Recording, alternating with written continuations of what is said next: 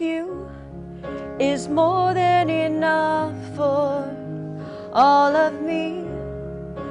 For every thirst and every need, you satisfy me with your love, and all I have in you is more than enough.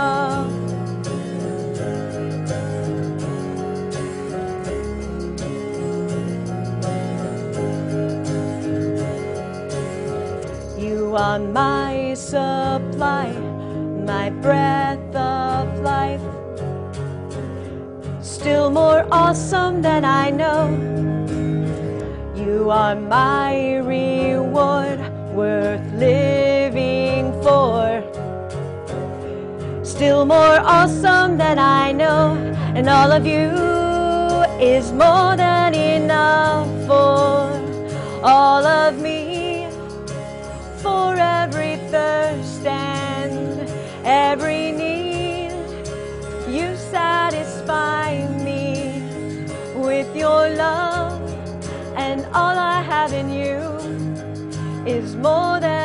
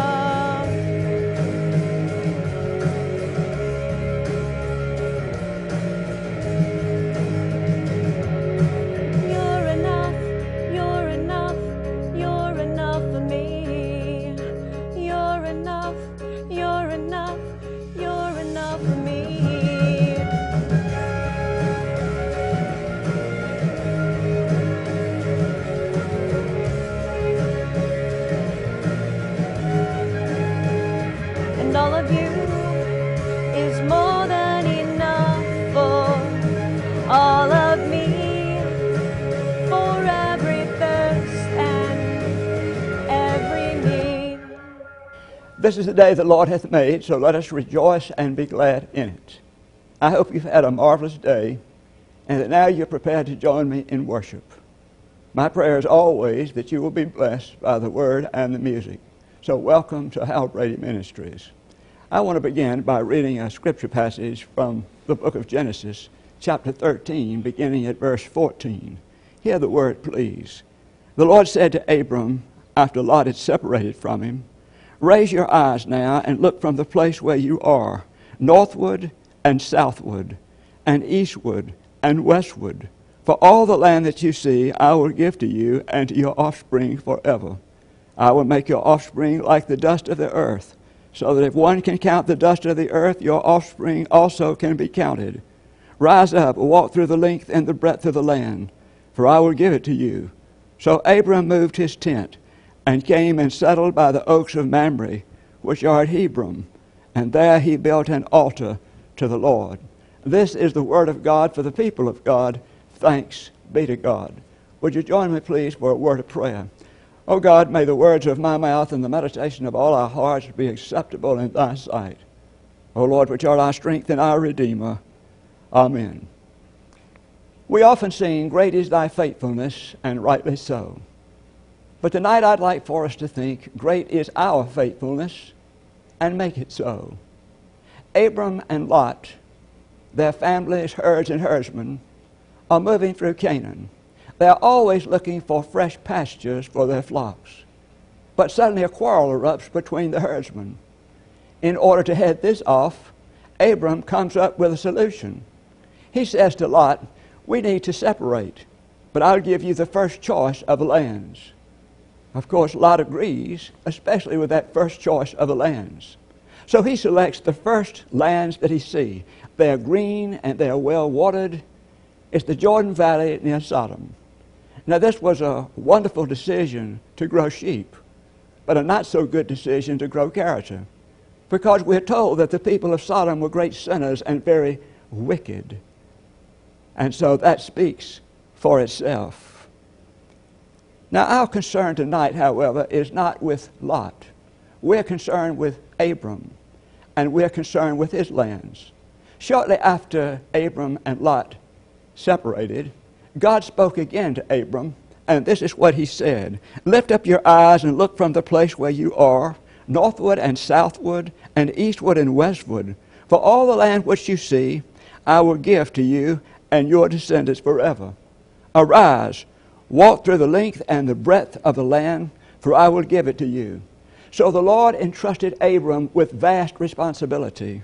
Vast responsibility. Now, in reading this, we may assume falsely that bigness is greatness. Not so. Greatness is never a matter of size. If you remember those huge reptiles that roamed the earth, the dinosaurs, they were enormous. And yet, except for the movies, they are totally extinct. Their size and strength mattered not. They could not adapt to a changing world. And then I want you to consider some of the great empires that you've read about in history that have come and gone, regardless of their size. You remember the kingdom of Assyria, and then there was Babylonia. And then what about the kingdom of Alexander the Great? The Roman Empire, Nazi Empire, Communist Empire, and on and on it goes. Greatness is not a matter of size. So the Lord entrusted vast lands to Abram, but he also entrusted vast lands to the responsibility of Americans. I repeat, greatness is never a matter of size. Now, if greatness is not a matter of size, of what does greatness consist? What I want us to do for a few minutes tonight is think about more specifically what are the characteristics of a nation's greatness. And I'd like for us to think about that for a few minutes. The first characteristic of a nation's greatness is its sense of spiritual destiny. Its sense of spiritual destiny. After Lord spoke to Abram about his land, Abram built an altar to God. Now, whatever else that means, that means that Abram was aware and had a sense of spiritual destiny. Now, the Jewish people have always had a sense of their spiritual destiny, and I think we can understand this better if we see Jacob at Bethel. You remember after God spoke to him in a dream, he responded this way. He said, This is none other than the house of God, and this is the gate of heaven. This is none other than the house of God. This is the gate of heaven. This is the way the Hebrews have always understood their heritage and their history and their circumstances. We hear it said in Abraham and Sarah. We see it in Isaac and Rebekah. We see it in Jacob and Rachel. And we see it in Esther. We see it in Joseph and Moses and the prophets and Joshua. And on and on it goes. Do you know the reason the Bible is different from any other book of ancient history? It's because through that book we see the people there, their story told in the overtone of divine reality. In other words, the Hebrew people knew they were God's children and that God had a special purpose and destiny for them. And if I'm not mistaken, I think I've read that somewhere in our own early American history. I want you to hear these words. Hear them again. I'm sure you've heard them. These words, and I will make of thee a great nation, and I will bless thee and make thy name great, and thou shalt be a blessing. These words were read by the Reverend John Robinson to the pilgrims shortly before they embarked to seek a home in the New World. They came to this world not only so they could worship God as they pleased, but that they would bless a movement that would benefit all humankind. That was these pilgrims of ours. They wanted to bless all humankind. And it was this destiny, this sense of divine destiny, that enabled them to handle all the hardships of those early years. There was a young physician named Benjamin Rush. He signed the Declaration of Independence. When he was first elected to the Continental Congress, his friend Benjamin Franklin said this to him We need you. We have a great task before us, assigned to us by providence. By providence. And then there is Abraham Lincoln. Listen to Lincoln in his emotional parting at the Springfield Railroad Station on February the 11th, 1861. Lincoln said, I now leave, not knowing when or whether ever I may return, with a task before me greater than that which rested upon Washington. Without the assistance of that divine being who ever attended him, I cannot succeed. With that assistance, I cannot fail. Abraham Lincoln called the American people no less than nine times to repentance and prayer. But one of the tragedies of the 21st century is we are beginning to lose our spiritual heritage, our sense of spiritual destiny. We are not able to get across our faith heritage to our young people. In other words, we have not been able to connect the early times of America with its biblical heritage. And I think we've seen that in the annex of Jay Leno. Jay Leno, in his impersonation of the man on the streets who interviews people, he interviewed some college students. And he asked one of them, Can you name one of the Ten Commandments? Oh, yes, freedom of speech, said the one. Then he asked another, he said, Complete this sentence. Let he who is without sin. And the girl replied, Have a good time. And then he said, The Bible tells us that someone was swallowed by a whale. This young college student said, I know, I know, it was Pinocchio. Now, all of this is laughable. It is laughable. And yet, it seriously shows a deep hole in the understanding of young people and other people about the faith heritage of this nation. Not long ago, I was having a meal with two friends. I admire and respect them both. We were talking about other things. But both times the conversation came back to America, and one of them said, I am so deeply concerned about the direction of America and the way we are moving away from God. I'm also concerned about that. That is my concern. So I want you to listen. The first characteristic the first characteristic of a nation's greatness is its sense of spiritual destiny. The second characteristic of a nation's greatness is its unity in diversity. Its unity in diversity. My friend Jim Moore talks about an amazing night. It was Wednesday night, June 22nd, 1994. This was the night that the Houston Rockets basketball team beat the New York Knicks for the NBA championship the national championship. He said, What a great night for the Houston Rockets and their fans. What a great night for Houston and the state of Texas. What a great night for me because I had the opportunity of being there. He said it was a thrill to see the Houston Rockets bring back the first world championship to the city of Houston. It was a thrill to hear the most valuable player talk about not individual acclamations, but to talk about the teamwork, how important teamwork was. But according to Jim Moore, he said the thing that thrilled me the most was how this event brought the nation, the city of Houston, together. It brought the city of Houston together. It united the people. It bonded them. They were connected. He said old divisions and walls were no more. He said class didn't make any difference, color didn't make any difference, culture didn't make any difference. He said in the Houston Rockets, we were all one. We were all Rocket fans. And then he said he got to thinking, why can't this be true all the time? He said he so much wanted it to be true for his church, his city, his nation, and his world, and so do I. Beloved, America at its best is precisely this. Consider the ideal one nation under God, indivisible, with liberty and justice for all. America at its best is united, it's connected, it's bonded and we can be sure when we see that God is pleased because God dreamed that and wants that for our world. A prime example of that would be Pentecost. You remember the people who gathered at Pentecost, the birthday of the church? Those people were different. They were different in nationality, they were different in language, they were different in culture, they were different in custom, but through the power of the Holy Spirit, they were brought together in a new unity. Now, that's one thing. But what about the unity of our diverse nation here in America? What is God going to use to bring our nation together? Well, He might use many things, but I think He's going to use these things. First of all, a common adversity. A common adversity will bring us together. You remember the event of 9 11. For sure, that event brought this nation together. The attacks on New York and Washington, including Pennsylvania, they made us into a new oneness. We sought to help one another, to minister to one another, and we sought to stand together against terrorism. Have you ever seen old war veterans get together? I'm talking about people who fought in a war who hadn't seen each other for years. The first thing they do is hug each other, and then they tease each other, and sometimes they call each other by an old nickname. Then they talk about war stories.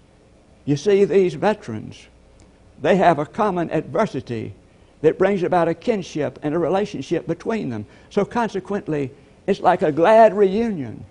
That common adversity brought them together. And then a common commitment will bring us together.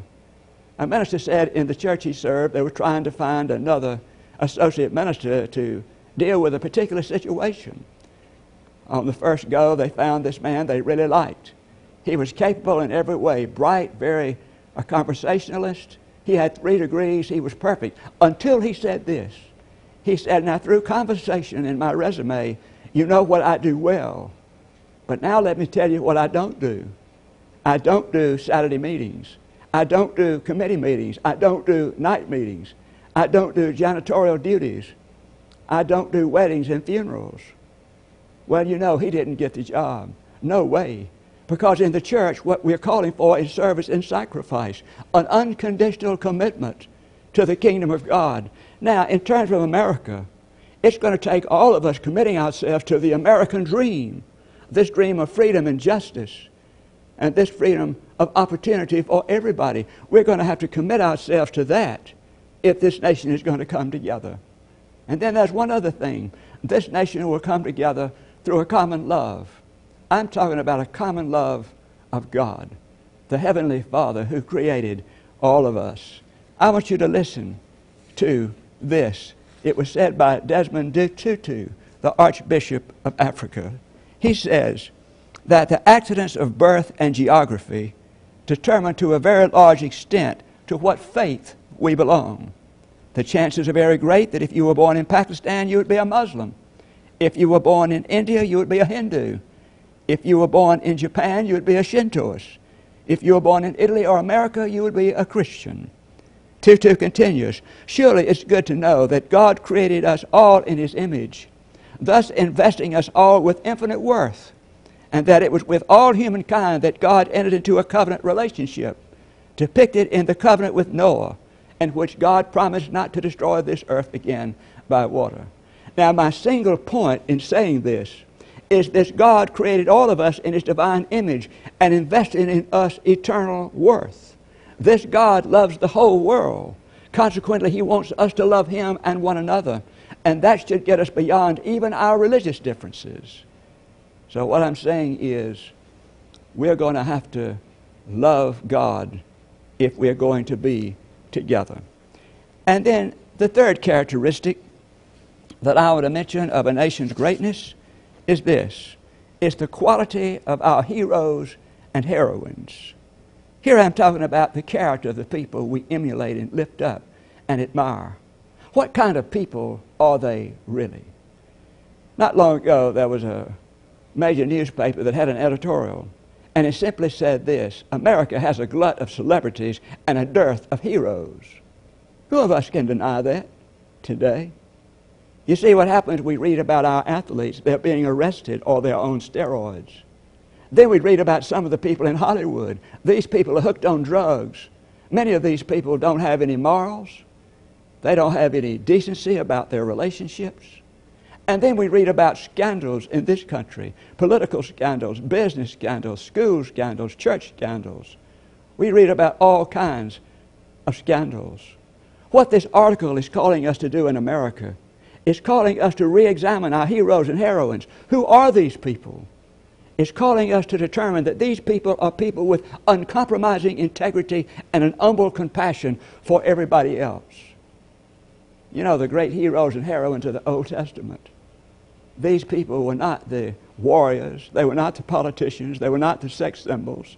The great heroes and heroines of the Old Testament were people who had many conquests in terms of the soul. And again, I'm talking about these characters like David and Samuel and Moses and Ruth and Joshua. And it goes on and on and on. I think we need to remember that the heroes and heroines today are those who have uncompromising integrity and who have compassion toward other people.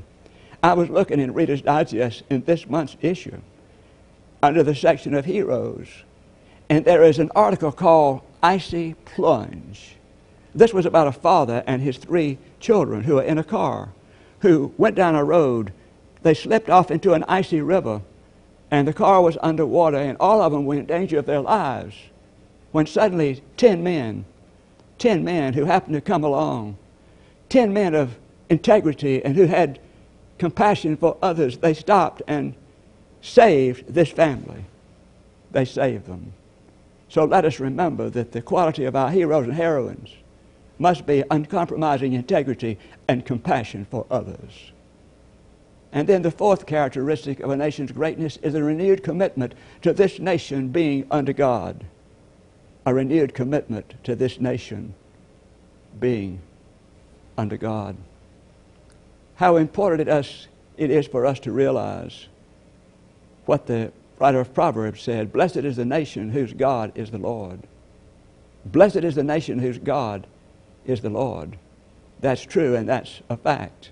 Here's a baseball game. It's six to nothing in favor of one team. Before it's over, the other team catches up and scores six runs. Well, what's the first team going to do? What's going to happen now? Are they just going to moan and roll over and quit? No, they're going to redouble their efforts. They're going to fight harder than ever to try to win that game. They're going to redouble their efforts in every way. Well, if the principalities and powers of this world are beginning to overtake America, and it certainly seems that they are. It's not a time for us to moan. It's a time for us to marshal all the resources of God's kingdom and to renew our efforts to be people under God. How is this going to be done? I just wrote down five things here that I want to share with you. How is this nation going to renew itself under God? First of all, listen to this. We repent of our carelessness. We pay special attention to the marginal, the stranger, the less fortunate. While we hold our particular and peculiar beliefs tenaciously, we must be respectful and prepared to learn from others, realizing we don't have a corner on God. We must accept responsibility for our nation's welfare and rise above partisan politics. And we must reconnect with goodness. There was a family who visited New York City they went to a lot of the tourist attractions. And that evening they asked the little girl what was her favorite. And like so many others, her reply was the Statue of Liberty. And they said, Well, what are you thinking about her? And she said, I just keep thinking about that lady that's holding the lamp. And then the little girl said to her family, Don't you think we ought to help her? Ladies and gentlemen, she's asked a major question of those of us who love this country and love God. Don't you think we ought to help her. Let us pray. Lord, we're grateful again for this day and for all the blessings of this life. We're thankful for this country. We ask, O oh God, that you'd guide us as we seek to make this country everything you want it to be. Make it your country, your people, devoted to you first and foremost, and full of compassion toward everybody else all around the world. We give you praise and glory. Amen. You know, I've been asked, what is the purpose of Hal Brady Ministries? I simply like to say the purpose of Hal Brady Ministries is to lift up the gospel of Jesus Christ by being biblical, vital, and relevant. There's another purpose for Hal Brady Ministries, and that is to encourage people and remind them that there is still God. No matter what else is going on, there is still God. If you would like to be a partner in this ministry, either by prayer or financial resources, it would be much appreciated. Thank you very much. I hope you have a pleasant evening. Good night.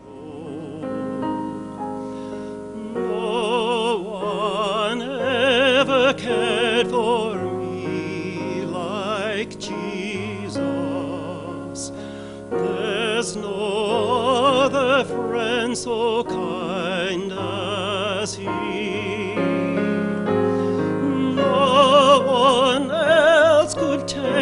take